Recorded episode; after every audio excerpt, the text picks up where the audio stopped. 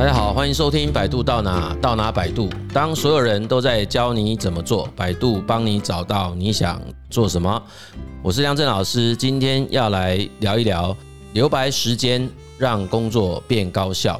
那今天我们这一集的题目哈，主要当然也是来自于某一本书了哈。那这本书当时其实看到它的书名的时候，就很想要来好好的研读它一番哈。那它的书名就叫留白时间，在那个封面的右上角，其实就有提到一个叫“停止无效努力”了哈。那原文书应该它的名称就叫做 “time off” 啊，就是暂停啊，时间暂停这个概念。比较有趣的是，这本书的两位作者，一个叫法兰佐啊，一个叫做菲兹。这两位其实蛮有意思的，因为他们共同有一个交集点，都是对于所谓的人工智慧这件事情感兴趣啊，甚至就是投入在这样子的一个领域工作。那法兰佐这个人，其实他是人工智慧的研究人员、作家跟数位创意人。费兹这个人，其实他是企业教练、天使投资人跟作家。哈，那他自己也说他是一个康复中的工作狂啊。哈，主要写这本书，因为是为了以前的自己。啊，写出这本书来哈，好，所以这一集我们其实主要也是从它里面也告诉我们一个讯息哈，就是在二零一九年的时候，国际卫生组织把所谓职业过劳放到了国际疾病的分类当中了，所以我们就可以看到说，现在人尤其是职场工作者，这种工作的压力啊、焦虑啊，还有所谓的失望，都比以往的年代都更加的普遍哈。那甚至于说，我们都还可以发现说，不知道从什么时候开始，现在职场的工作者也必须照书中作者讲的，叫做假装忙碌过劳，来证明自己值得我们领到的薪水。如果我们今天要休息这件事情，似乎成了一种罪，然后让人家感到愧疚。其实他在里面就有一个标题，就这么写，就是当时间变得稀缺，工作变得高尚，闲暇成为一种罪。我就觉得哇，这个这个标题就真的下得很重哦。所以，我们今天大概就从这个所谓的留白时间的概念，我们来探讨一下哦。要让工作高效，不见得是要让自己把。所有的时间填得满满的，那所以所有时间填得满满的，是包括心思啦。哎，我认为是这样。工作时间内跟工作时间外，自己本身的心力投入的状态。好，那我们首先来跟大家谈，就是留白时间的价值啦。哈，那这里其实可以看到作者所举出来的一件事情，就是所谓的这种高层次的闲暇。并不是我们自己想象中那种叫做呃放烂呐、躺平呐、放空呐，或者什么事都不做，其实不是哈。诶，他认为那个也是某种活动。诶，那这个某种活动啊，呃，不见得是我们就这么样子把光阴给虚度掉哦。人在这种所谓的高层次闲暇活动中，也能够从这当中找到自己的成就感。这种跟我们讲的叫因为我身体过度劳累。而所做的这种休息是不太一样的哈。那这个确实在之前我们也应该有在网络上面看到类似的报道啊。他们其实也建议说，其实，在职场上的工作者其实都可以。慢慢的养成一种习惯哦，就是必须要有所谓的休息这件事。那他所谓的休息，其实并不是真的就是啊什么事都不做或者一直睡觉。因为现在很多工作者确实就是这样啊，因为他整个投入在工作当中，就回家也好，或者是假日哦，难得的假日。他大概什么事也提不起劲去做，他唯一要做的事就睡觉。那其实这一种啊，当时我在看到报道的时候，我觉得还蛮有道理的，是说对于体力活的工作者哈，这种方式很可能也是他必然的一种调适方式啊，就是因为你平常在那个周间，他就是因为体力的付出。已经超过那个负荷，所以他在下班之后或者在休息时间，透过这种所谓的真正的休息或者睡觉，让这个身体的。机能恢复，这个是无可厚非，而且也是必要的。但是对于知识工作者来讲，恐怕就不会是一个比较理想的做法了。哦，原因就是他说啊，你你在平常时间就是大量的运用所谓的心力好了。我们讲有包括脑力啊，有包括那个用心程度。那其实，在非工作时间睡觉这件事情，除了生理必要的需求以外，其他的时间应该要拿来。从事某些所谓的那个闲暇活动，所谓的闲暇活动，其实他就认为是让我们自己的大脑的状态做一种变换。意即就是很可能在那个闲暇时间内，或叫留白时间内，我们仍然会安排某些事情来做。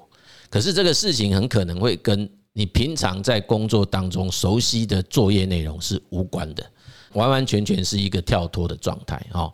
这个状态就是让我们整个脑部的那个运作方式是彻底的做一个叫做 switch，哎，你就转到另外一种层次哈。那这样的情况其实确实就有可能让我们自己的大脑得到一种比较充分的休息啦。那它也可以得到某一种空间哈。好，那这个其实我们马上联想到就是所谓的啊隧道效应。当我们自己过度的专注在某一件事情的时候，它其实很容易会忽视了我们周边的。一些有意义的讯息，就正如说，我们从很明亮的一个隧道外的道路，然后突然之间开车进到完全没有灯光的隧道内，会在一段时间内都看不见隧道周边的事情哦，那我们称为叫隧道效应。所以，其实我们确实也认为说，在其实，在不同的学门当中都有类似的主张啦。也就是说，身为一个人哈，他其实在现在的职场工作的一个环境当中，的确是需要有计划性的做这个所谓在精神层次上，或者是叫做心理层次上的一种调节。那这个在这两位作者的一个命名上来讲，它就称为叫做留白时间。好，那这是第一个，就是我们认为这种所谓留白时间是有价值的。哦，它绝对不会是像一刚开始我们讲的说啊，这可能会是一种那个叫罪哦罪过哈。那其实我们认为可能要去重新调整这样子的一种心态哈跟想法。那所以第二个，其实我们就要去，就要进一步就去谈说，那在了解到留白时间是有价值的之后，其实我们就应该要重新去看待自己对于休息这件事情的态度。一个所谓良好的工作态度啊，并不代表要二十四小时随时的 stand by 工作，而是我们完成我们自己所承诺的事情，不浪费时间啊。我觉得要重新去思考这个事。那这个事情应该是老生常谈的，我觉得，因为一直都有人说。不要用所谓的时间去换取报酬嘛，但是我们就常常也听到一种顺口溜，有吗？他说啊，没有功劳也有苦劳啊，没有苦劳。也有疲劳嘛，对，好像用疲劳来去那种表示自己说，我虽然没有产生很好的绩效，但是我至少是尽心尽力，然后我也是所有的时间啊，通通都付出在这里面啊。那这个其实确实应该要重新去做一些调整。然后就像我事实上之前也遇过我们的同事，他曾经在半夜的三点多发信到我的信箱，那也很不巧啦，那时候我也还没睡。哎，所以，所以我就立刻回信给他，我说，其实在这个时间点发信给我，我非常的不开心呐，因为这样子的情况。并不是代表说哦，你就是一个非常认真，然后很为公司着想或干嘛。那当然很可能对我们这位同事来而言，他会觉得他是哦哦。那我会觉得说，我自己看到，当我有一个同事，他在三点凌晨三点多还在忙着公司的事情，然后甚至他还要跟我汇报这个事情，我觉得我应该要很羞耻，你知道吗？因为那个其实是在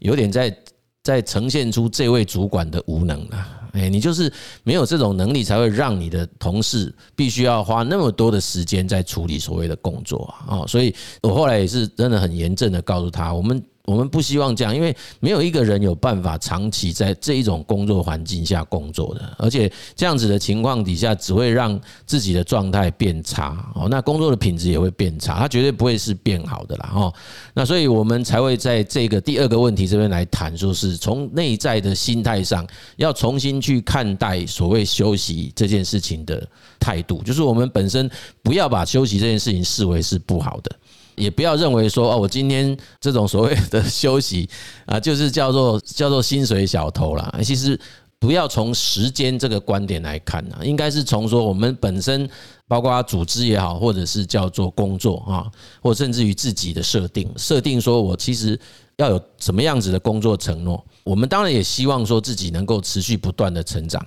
那这样子的成长当然也势必期待说会带来相对应的报酬嘛。那所以这种所谓的一种正向的关系，它是 OK 的哦，但是不是代表说我就是呃用那种时间去做这种所谓的价值的交换哦，那其实是不太理想。然后如果说我们看。到有人说，哎，大别人都是哦，你看大家都在比晚的哦，在比看谁比较晚离开，那结果你就不是这样，那是不是就是所谓的薪水小偷，或者是你就整天待在那个地方，然后我们也不晓得你实际在做什么东西哦？那其实这个我认为那个都不是正确的态度了。回到工作内涵的本身，而不是回到说你现在要坐在这里做多久？哎，那现在尤其是从二零二零年开始的这种疫情，远距工作、在家工作这种趋势，基本上都已经成为一个不可逆的一种趋势了啊！我昨天看到一个新闻，好像是印度有一家软体公司吧，还是科技公司，他们就是准备请同仁说：“哎，你们开始准备要回公司上班了。”结果半年内了，好像是说半年内，大家可以再去确定一下那个报道。结果居然。这个命令一出去之后呢，这个应该讲，这个公告一出去之后，一天收到了八百个员工的辞呈。哦，就是有八百个员工说，我们我没有办法再。这个回去公司上班，那当然里面有很多的原因，是因为他其实在过去这两年已经都回到他的老家上班了啦。那你叫他那么短时间之内再从家里面，然后搬到那个公司上班的那附近去找房子或干嘛？他觉得他做不到了，他觉得他没有办法这么快的应应这种情况。那我觉得这个东西坦白讲也可能。认为，我认为那也只是一个借口啦，他只是说自己就已经不太喜欢再过以前那种方式。那如果说是这种所谓的远距啊，在家工作，那更应该是这样啊，因为我们的生活跟工作的界限变得非常模糊啊。所以他更应该要重新去看待这个时间、工作跟自己这三方面的关系啊。所以，如果以刚才我们讲的，我们其实是应该好好的去想清楚，我在这份工作职务上面的范畴是什么，然后我的承诺是什么，我必须在我一定的工作时间之内，尽我所能可以完成什么样子的工作。另外加上一个自我的挑战，就是我可不可以再增加我自己在同样时间内可以承接或者完成。稍微更多一些的工作任务，诶，那这个也可能让我在单位时间内的这种价值会提升啊，诶，我们不是说要用那种延长时间来交换所谓的报酬，应该是这个概念哈。那所以就有可能可以腾出一些所谓的留白时间，好，然后去从事自己比较喜欢的工作哈。那这个东西其实也会。跟第三个我们要跟大家谈的就是，我们改变了自己态度之后，下一步就是要能够主动的去空出所谓的时间出来。我们不可能被动的去期待这种所谓的留白时间的出现，应该要主动计划说，哎，我到底要怎么把它空出来？所以这两件事情，其实我们在前一阵子我也看了一本书，叫《原子时间》的哈。原来这本书实在不太想看的哈，因为我就觉得这是不是在蹭那个原子习惯的热度哈？哎，后来就是反想啊，算了。我其实长期都在研究时间管理的，所以只要有类似这样的书籍，我就想啊，回来翻翻看，看看有什么新的东西。哎，结果没想到，我觉得哎，那个作者还蛮有趣的，因为她是一位韩国的女性兽医师。就我们听那个她的职业，就知道说，其实她有一份还算是不错的职业嘛。啊，事实上，其实，在韩国哦，那个青年的那种职场挑战也是非常的大哦，就是他们的工作压力也很高。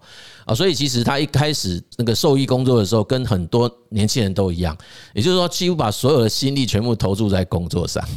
可是他心中还是有很多他自己很想去做的事啊。哦，他没有办法在工作之余去做，然后他心中只能不断的安慰自己说：“好吧，我们就努力的工作。那等到有一天。”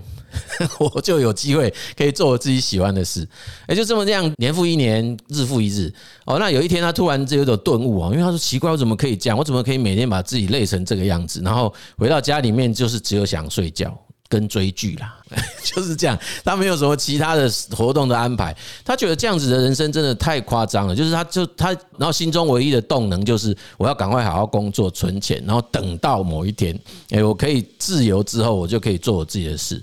那这中间只不过差在一个观念上的改变。他说：“哎，其实好像不一定只有只能有这个方法，哎，所以他其实就做了一些其他的改变。什么改变呢？他重新开始盘点他每一天的工作内容。哦，这有一点也是我们要开始谈，就是除了说我要主动的空出时间以外，另外一个也叫做改善时间的运用。所以他开始去盘点他自己。”从早上进去他的兽医院，他工作的地点之后，他到底是怎么在工作的？诶，他是怎么在使用他的时间？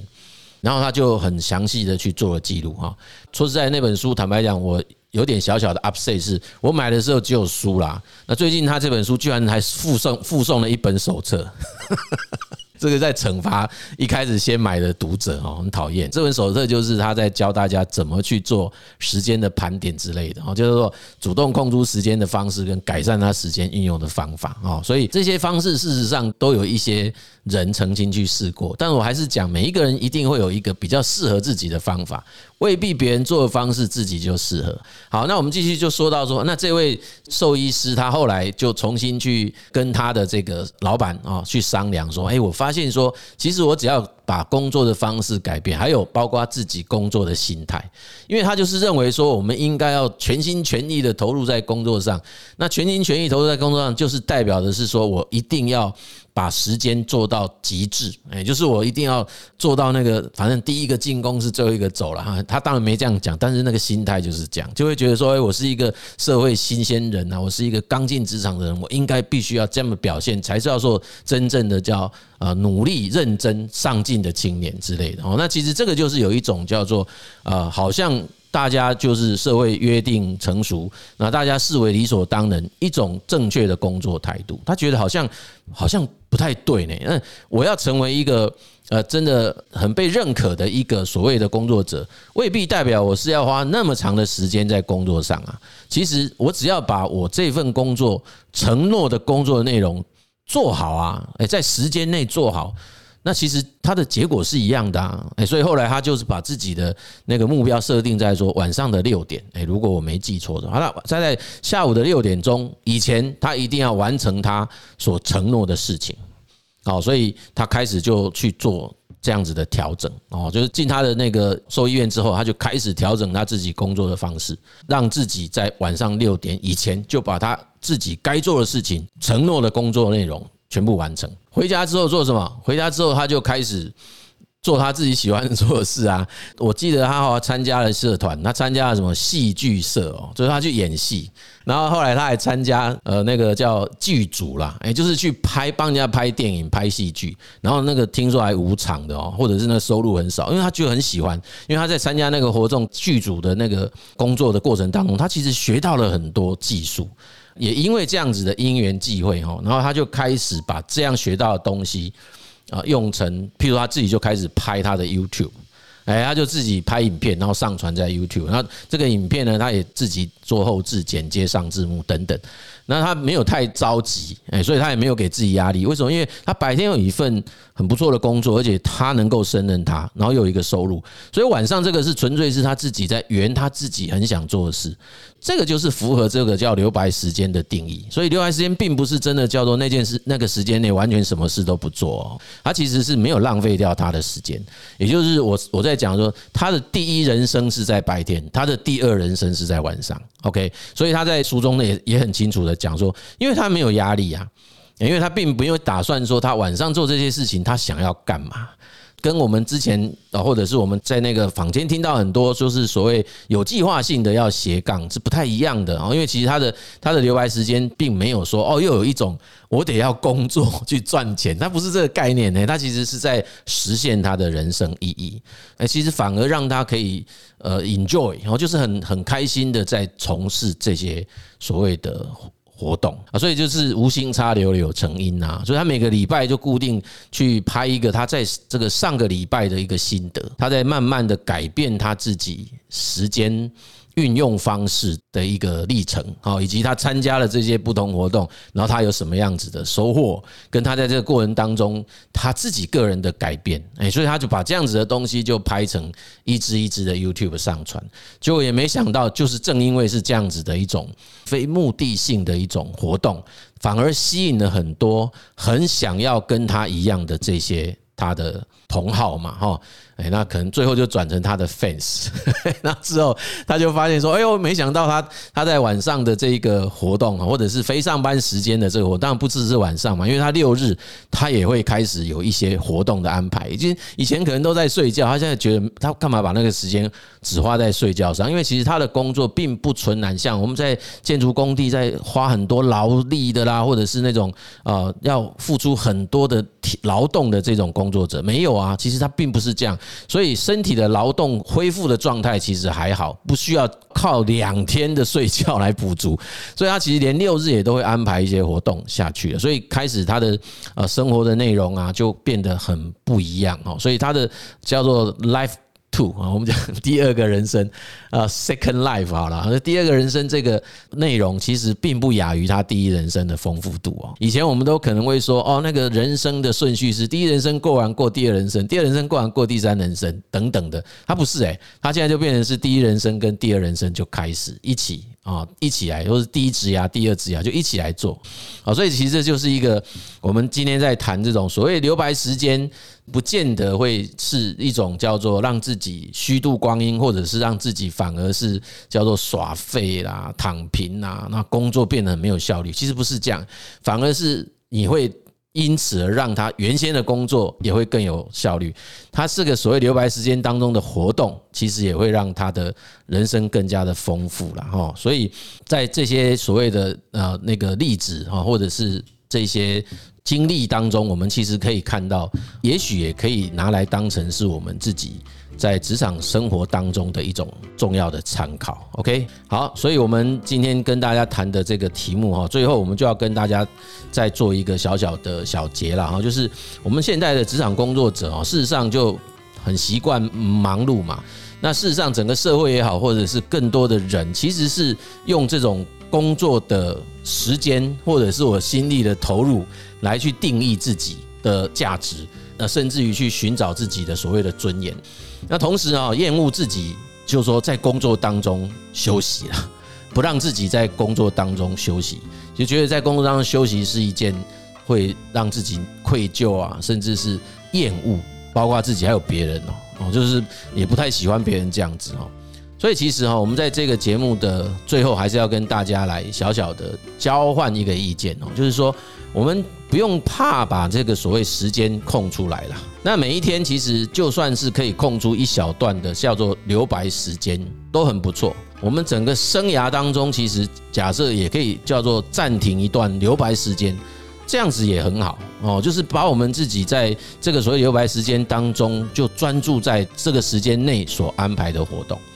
哦，那我们在这个活动进行过程中，哈，很可能会因此而找到更多人生的意义跟价值，那就会像我们在前面所举的那个例子，哦，给大家做一下参考。OK，那我们这一集的节目就跟大家分享到这里。如果你喜欢我们这个节目，就欢迎订阅以及分享。谢谢大家的收听，百度到哪到哪百度，我们下集见。